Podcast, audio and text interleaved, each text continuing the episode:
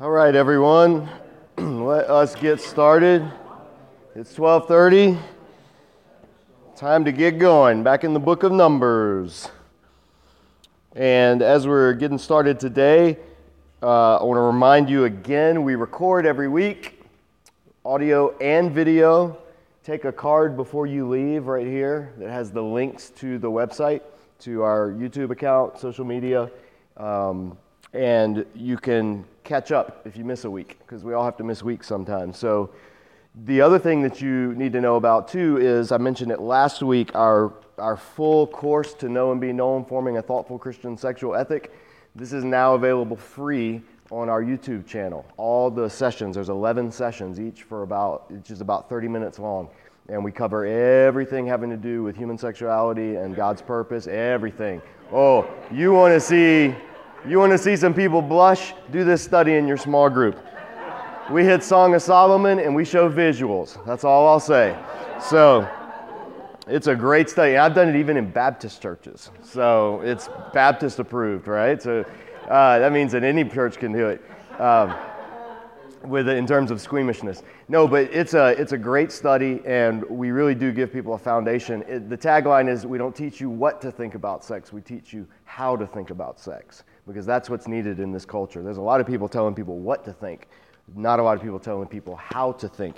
The other thing this week now, because of continued support, people supporting the ministry of Disciple Dojo, we've been able to now upload our entire Revelation, a guided tour of the Apocalypse DVD course. So, this is the next uh, course that we've uploaded for free on our YouTube channel. And you just go to YouTube, and all the videos, they're right there. Each one's 20 to 40 minutes long, goes chapter by chapter through the book of Revelation. We talk about what it said, what it meant to them, and only then, after we do that, do we talk about what it means to us today. Usually, people do it in the opposite order. And they just want to know what does the Bible say about you know, end times, solar eclipses, the Middle East, the beast, mark of the beast, the rapture, all that kind of stuff that they, they and so they come to Revelation trying to find things that they've already decided they want to know about. What we do is we say, scratch all that.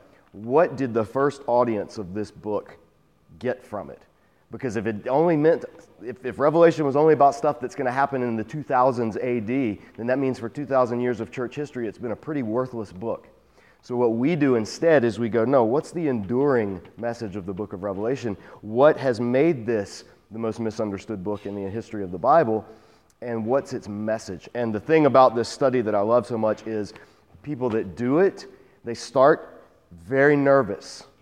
They don't like Revelation, they're scared of it, or they come from a church that really emphasizes it, like to an unhealthy degree and they have their minds and their views completely transformed when they take the course. And they come away from it saying, This is now Revelation. I get it. And I see why it's the book that, ironically, has been the most encouraging book in the history of the church. Revelation was the book that has encouraged more Christians than probably any other book except maybe the Psalms. Uh, and so I want people to know the message of Revelation, so that's why this course is available free. I still have some DVD copies if you're old school and you want like something that you can hold, but it's free to stream on YouTube. There's a 50-page workbook you download uh, for to know and be known. You download it as a PDF. It's free for Revelation. There's a whole workbook that contains an entire translation of the book that I put together with all of the Old Testament references in bold and put out to the side so you can see and which preserves the literary structure of the book, which gets lost in some modern translations due to paragraphing and typesetting. So it's a, it's a full course. It's like you want to go to seminary and take a course on Revelation, but you can't. Well, here you go. Um, it's, it's like 15, 16 weeks that you could do, or you could do them two at a time and be done in half that. But the point is that those are examples of the Disciple Dojo resource courses that are only possible for us to put out if people support the ministry. And we're a nonprofit 501c3, so all donations are tax deductible. And uh, we could really use your support as we continue to grow our online library. And that includes this, because when people log into or subscribe to the YouTube channel, then this study streams every week as well. So it's all part of one big teaching umbrella. And um, and the other aspect, and I'll just mention this and then we'll jump into this chapter, but this past, my voice is creaky for a reason. This past weekend, uh, I took 12 of uh, my refugee jiu jitsu students to compete in their first tournament uh, down in Indian Trail. So they did fantastic. They held their own with uh, very, very high quality Jiu Jitsu Academy students in this area. The kids who train six days a week, and their parents take them, and they're giving, you know, our kids, they did all right.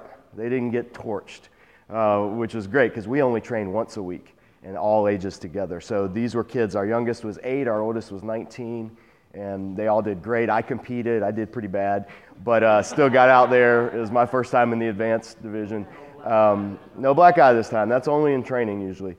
But uh, then yesterday, we were able to take seven of the older ones, teenagers, to Carowinds for the first time and uh, let them ride the rides and the roller coasters and everything. So all of that was through, and we had, you know, kid, these kids are from Afghanistan, Pakistan, Iraq, uh, Burma, Nepal, Ethiopia, um, Cameroon, Mexico, Honduras. Like we've got kids from all over the world, and their parents are coming here and they're working hard and they're providing, but they, you know, stuff like that's expensive. So, because of the support for this ministry, that kind of stuff also happens as well. So, it's teaching in word and in deed uh, as part of Disciple Dojo. So, if you want to be on board, if you want to be a monthly supporter, which is what we really need, then talk to me because I would love to show you. It's as easy as clicking a mouse uh, and having money. So let's get to chapter 24. This is the final, the third of uh, Bilam's oracles. Now, Bilam was the prophet, uh, the pagan prophet for, from the ancient Near East, from somewhere in what would be today modern Syria. And he comes and he's been asked to curse Israel by this foreign king, Balak, who sees Israel as a threat and who Israel was going to leave alone. But Balak uh, said, No, you can't pass through our territory. Another king said, You can't pass through our territory. And they came out to fight against Israel. And because Israel is right now, God is, is in their midst. He's allowed this new rising generation. Remember, the old generation is dying out. The rebellious generation is almost dead. There are only a few left. This is the new generation that are rising up. And so God is bringing them in their own exodus, so to speak, out of the wilderness through the waters. The waters are going to split when they go into the promised land. A lot of people forget that one. God split the waters twice. Um, these are going to be the waters of the Jordan. And they're going to enter into the land that he's promised. But they're still on the fringes of the Holy Land. They're still in modern day Jordan. Um, and they're looking over the, the, the, Jordan Valley across towards what would be Jericho, and then eventually on up would be Jerusalem. That's where they're camped. They're in these, the area of the Moabites, the Edomites. Um, there's some other nomadic tribes that get mentioned in this chapter because, again, it's like a loose confederation. There's not strict borders. State borders are a modern phenomenon. These were just kind of your borders were where you were tough enough to defend. That was your borders. So they're, they're on the edge of the land, and, and Bilam has said, I can only say what God says. And Balak has tried to entice him two times already. And this second time it didn't work. So this third time he's taken him at the end to another place on top of Peor. And this, this mountain or this mountainous region, this is where Moses is going to die at the end of Deuteronomy. This is where Israel's going to stay. Israel's not going anywhere. They're going to stay here until they're ready to march on Jericho in the book of Joshua. But right now he takes him to this place, so he's overlooking and he says, uh, Bilam says, fine, build me seven altars, you know, all of the sacrifices, rivers of, of or, or, or, whole flocks of uh, cattle and sheep and all of this stuff that are being offered to try to, remember, Balak's model is the model of gods in the ancient Near East. If you give the gods enough of value, that will move them to do what you want. If your seed offering of faith is big enough, the gods will grant your blessing. Do you see how idolatry still creeps into the church today?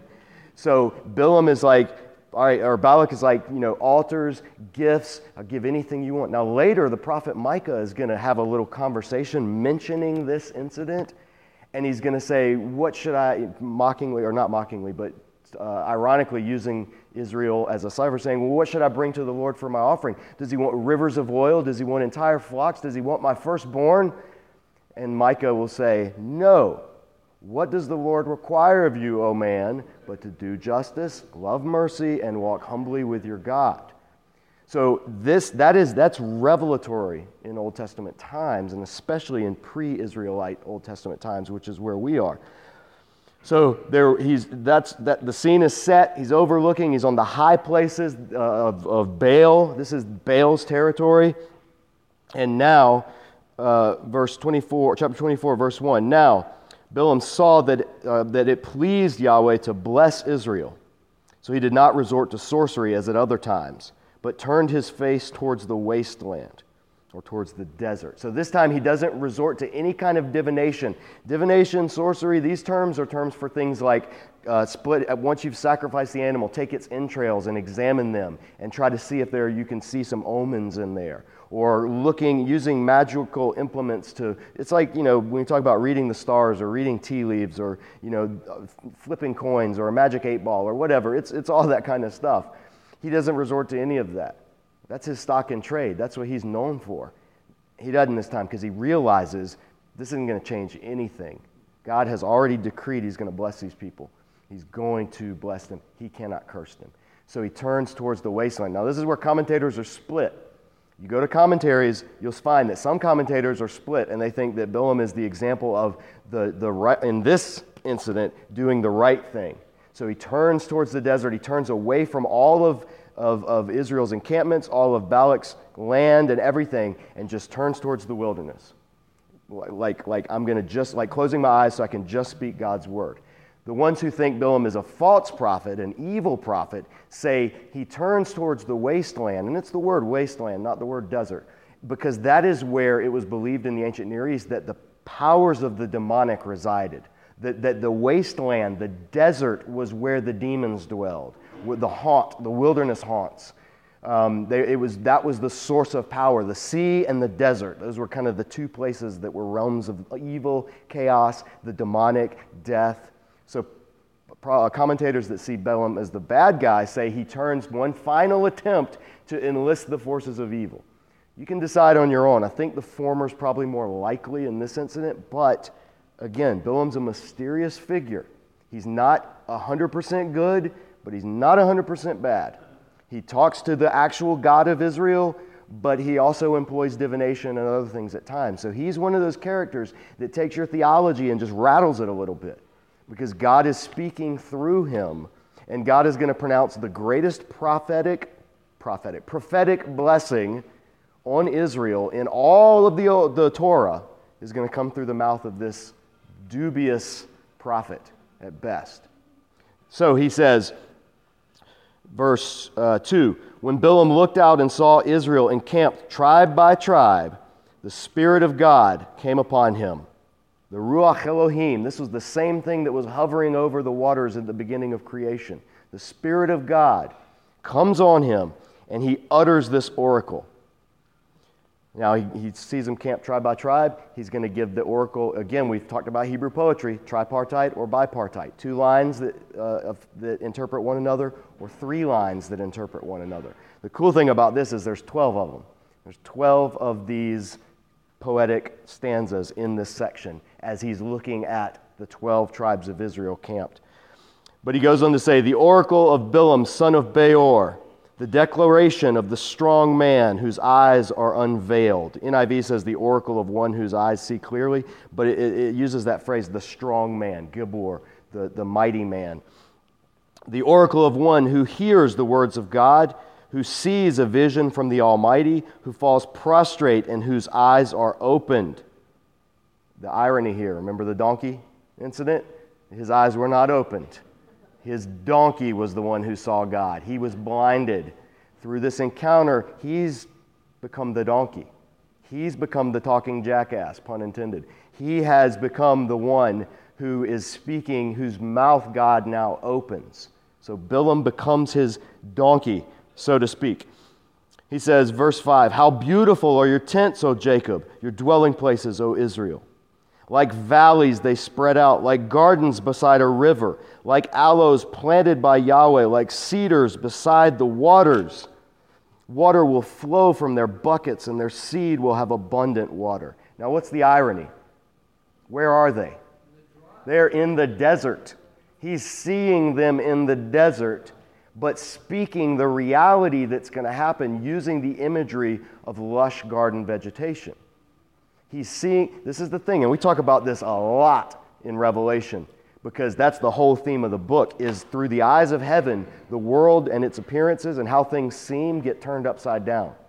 And so what looks like a group of ex-slaves camped around this weird structure in the middle of a desert through the eyes of god valleys gardens flowing waters streams this is how god's prophecy in this case is working speaking it over israel he says verse 8 their king will be greater than agag their kingdom will be exalted.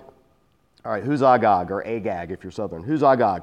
Well, this is later David or Saul will fight against the Amalekites, and their king, this is 1 Samuel 15, their king, King Agag, will be killed. So some say, well, this is a future prophecy that this king will be killed. But he's an obscure king, and at this point, that wouldn't have made much sense to Israel. Others, critical scholars, say, oh, Agag is from later, from the time of David. That means that the Torah must have been written after the time of David. And this is just a retroactive description. Well, the problem with that is it ignores the entire point of this whole section, which is it's prophetic. God is speaking before it happens. So beware of critical scholars who say, well, we must date this by this time because it mentions this person. Well, if it mentions him beforehand, that's kind of the whole point of prophecy. But rather than go to either of those extremes, it's much more likely Agag was the title of the Amalekite kings, like Pharaoh is the title of the Egyptian kings. So it's not like there's a guy named Agag, but rather a dynastic family or a clan ruler, the Amalekites' ruler. Um, and the king of Israel will be greater than them. Israel's king right now is God. Israel won't have a king until far into the future. So um, Bilam is looking far into the future to see these things. And this happens, actually, this is fulfilled during the reign of King Saul and King David when the Amalekites are defeated and their kingdom is greater than them. But he goes on, verse 8 says, God brought them out of Egypt. They have the strength of a wild ox. They devour hostile nations and break their bones in pieces. With their arrows they pierce them. Like a lion they crouch and lie down. Like a lioness, who dares rouse them? So this is now using those two. Remember the two images of strength in the ancient Near East. Domesticated strength was the ox. Fierce predatory strength was the lion or sometimes the bear. This is now being given. So they've been described in terms of lush garden vegetation and now in their military prowess because why did God bring Israel out of Egypt? To bring them into Canaan. Why did he bring, want to bring them into Canaan? Because they were going to be the judgment on the 10 Canaanite peoples who God was sending them to judge. They were going to be the flood this time. God said, I'm not going to flood the world anymore in judgment of the wicked. Now, Israel is going to be his judgment. But there are, there are a group of people enslaved for 400 years. How are they going to overcome anybody? How are they going to battle? Because as God is their king, dwelling in their midst, he will give them the victory against overwhelming odds. And that's the whole point. He does not want to raise up a mighty army, he's going to use these people as his mighty army and they're going to go and they're going to be a mighty army, even though they are just collectively a nation of slaves. So, the verse 12, the last one, may those who bless you be blessed and those who curse you be cursed. This is actually participle in the Hebrew. It just says, the ones blessing you are blessed, the ones cursing you are cursed. So, this harkens back to the promise to who? Abraham. It's all coming full circle. The promise that started in Genesis 12 is on the cusp of being realized in the promised land. You can't read any of the conquest without getting your finger too far away from the page where God makes the first promise to Abraham. Genesis 12, Genesis 15, and through the rest of those. It's all one story. We cannot dissect it and cut it up into separate pieces. So then, verse 10 then Balak's anger burned against Bilam. He struck his hands together. Some say he clapped his hands. Um, this is an ancient Near East sign of mocking disgust or derision. You can see it in Lamentations chapter 2, verse 15. Those who want to pass by and mock, they clap their hands at us. So it's not an applause. Thank you, Bilam. You've prophesied my downfall. No, but it's like, ah, you know, like a, mm, it's an angry gesture. So he clapped his hands together. Uh, I think some new translations say he, he banged his fists together, something like that, which is a good translation. And he said to him, I summoned you to curse my enemies, but you blessed them these three times. Now leave at once, go home. I said I would reward you handsomely, but Yahweh has kept you from being rewarded. Bilam answered Balak, Did I not tell the messengers you sent me, even if Balak gave me his palace filled with silver and gold, I could not do anything of my own accord, good or bad, to go beyond the command of Yahweh. And I must say only what the Lord says. In other words, didn't I tell you this? From the get go, I've told you this. But each time Bilam didn't believe him. Bilam probably thought, just like other ancient Near East cultures, oh, this is part of the bargaining process, right? Curse, curse my enemies. Well, I'm going to bless them. Okay, all right, come here. Now will you curse him? No, I'm going to bless him. Okay, okay, okay, for real. Now will you curse? And it's like he's saying, no, I'm going to bless him. This is when I was in Israel in 2014. I was in the old city and looking for something for my nephews, and they had a little wooden carved chess set. And my nephew was into chess, and I was like, this would be cool to give him.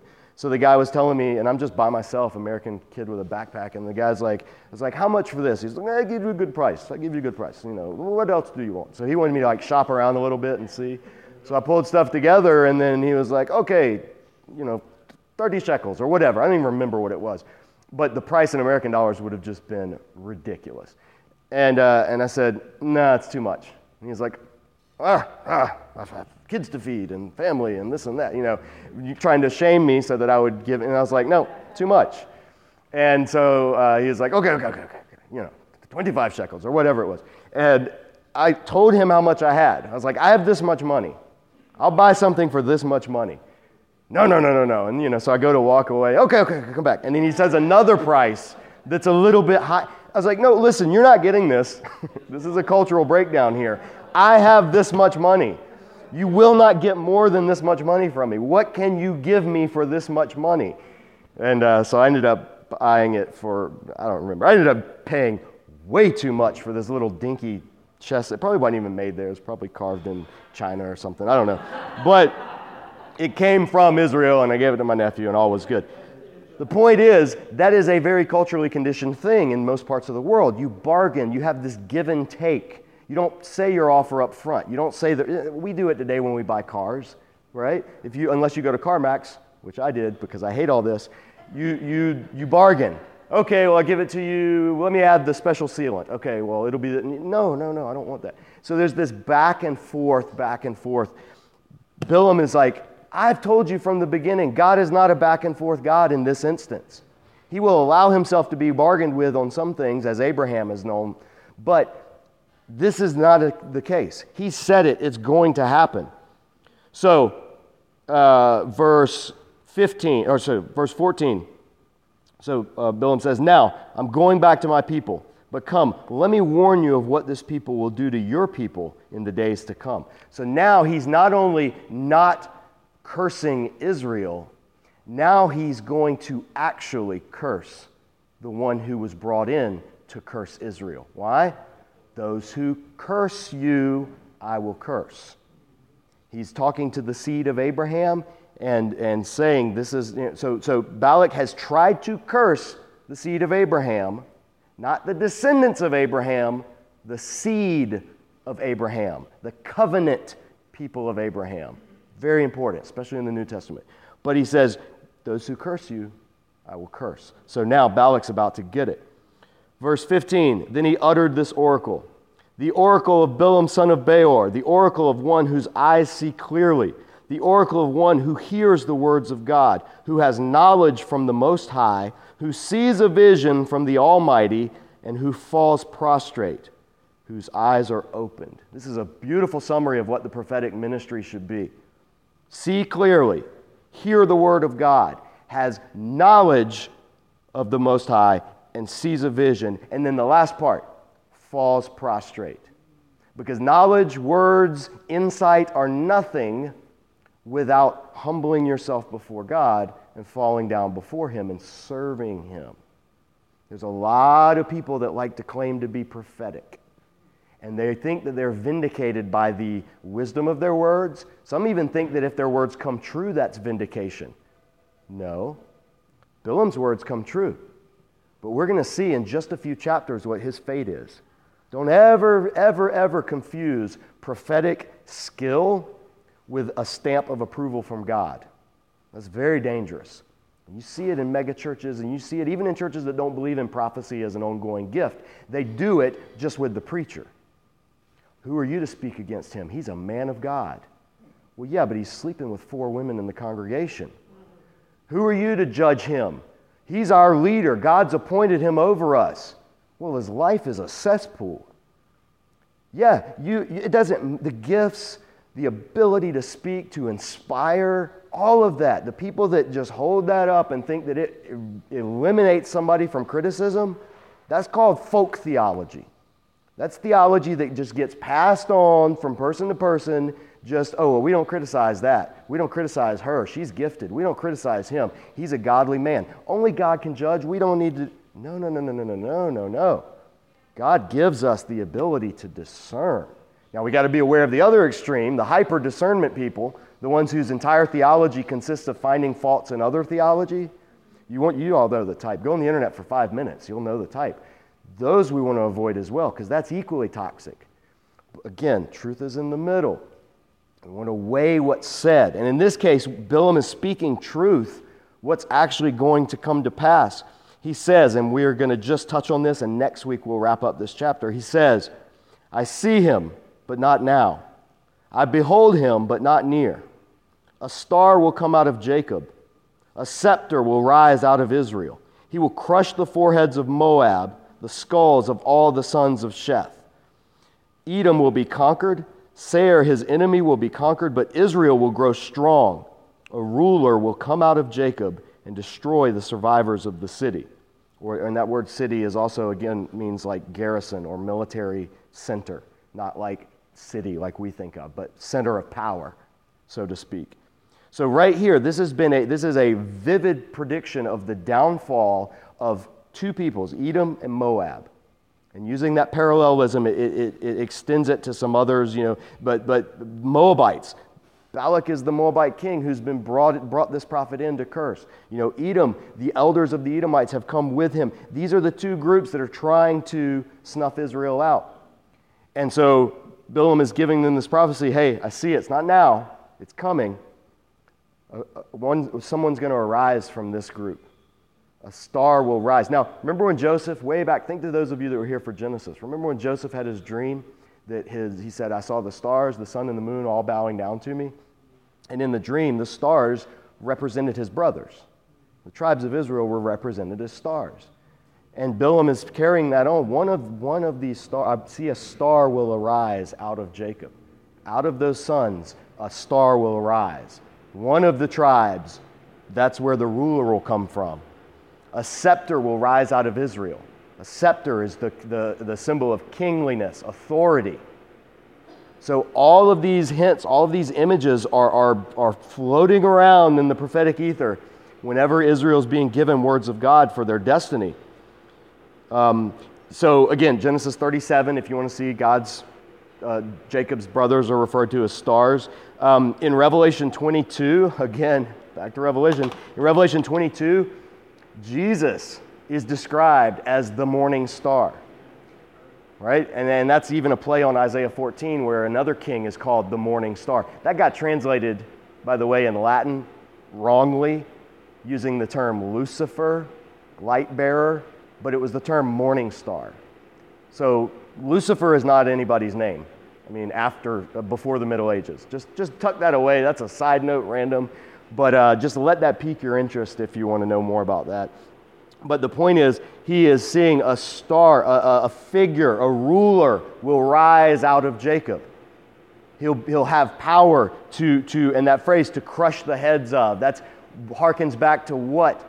The beginning of Genesis when God gave the curse and he said to the woman, Your offspring and the offspring of the serpent, he will strike your heel, but you, you will strike his heel, but he will crush your head. That means that's a symbol of ultimate defeat. Of ultimate, you can cut somebody's arm off and they can still keep fighting you. You can lop a leg off and they can still keep coming at you. If you crush somebody's head, they are dead. There are no head transplants. All right? Crushed head is fatal. Now, this prophecy And we'll talk about this a little more next week because we're running out of time. But this prophecy is seen, its immediate context, fulfilled in King David. David comes out of Bethlehem, David comes out of the tribe of Judah. David rises to the throne. David does defeat the Moabites and the Edomites. 2 Samuel chapter 8.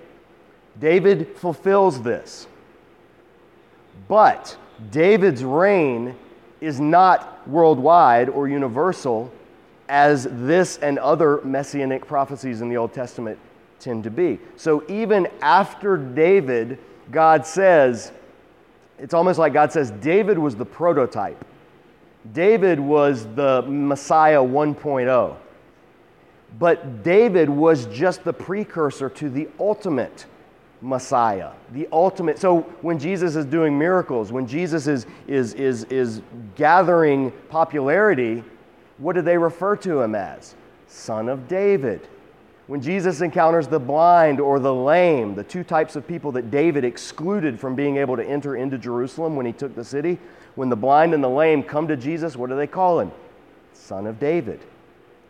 So Jesus is the greater David, the Messiah, capital M, who is going to come. This is the beginning of that promise. It's, it's tailing right along with the promise all the way back in Genesis 3 of the seed of the woman will crush the head of the serpent. That was the first prediction of the Messiah.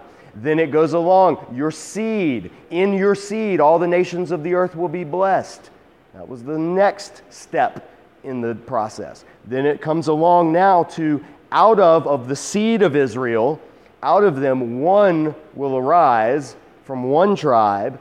So you're starting to see this promise through the Old Testament being narrowed in. It's like a, it's like a lens or a prism. It gathers, the Old Testament gathers all these strands of prophecy that are being given, and they're being gathered. They're all converging until you get to New Testament. And then they converge on Jesus and they converge on this three year ministry of him as Messiah, and then they really converge right down to the pinhole point of the crucifixion and resurrection. And then it expands outward. The light is, is focused and then shined outwards to all the ends of the earth. And looking back, they see, oh, and it all makes sense now. He's the focus of everything. And so that's how the New Testament authors then go back and reread the Old Testament and they see these things. Doesn't mean that this didn't talk about David at first. You don't go like, oh, this is a prophecy of Jesus. And a Jewish person uh, that doesn't believe in Jesus goes, no, it's a prophecy of David. And then, no, it's Jesus. No, it's David. No, it's both. Because Jesus is the son of David. Both contexts are true. But we're out of time. So we're going to pick this up next week. We're going to look at this final Balaam section, and then we're going to get back to what we've been missing for five or six, four or five weeks now. What's Israel doing during all this? Where is Israel? So we got to go now, though. Have a great week, everyone, and we'll see you next time.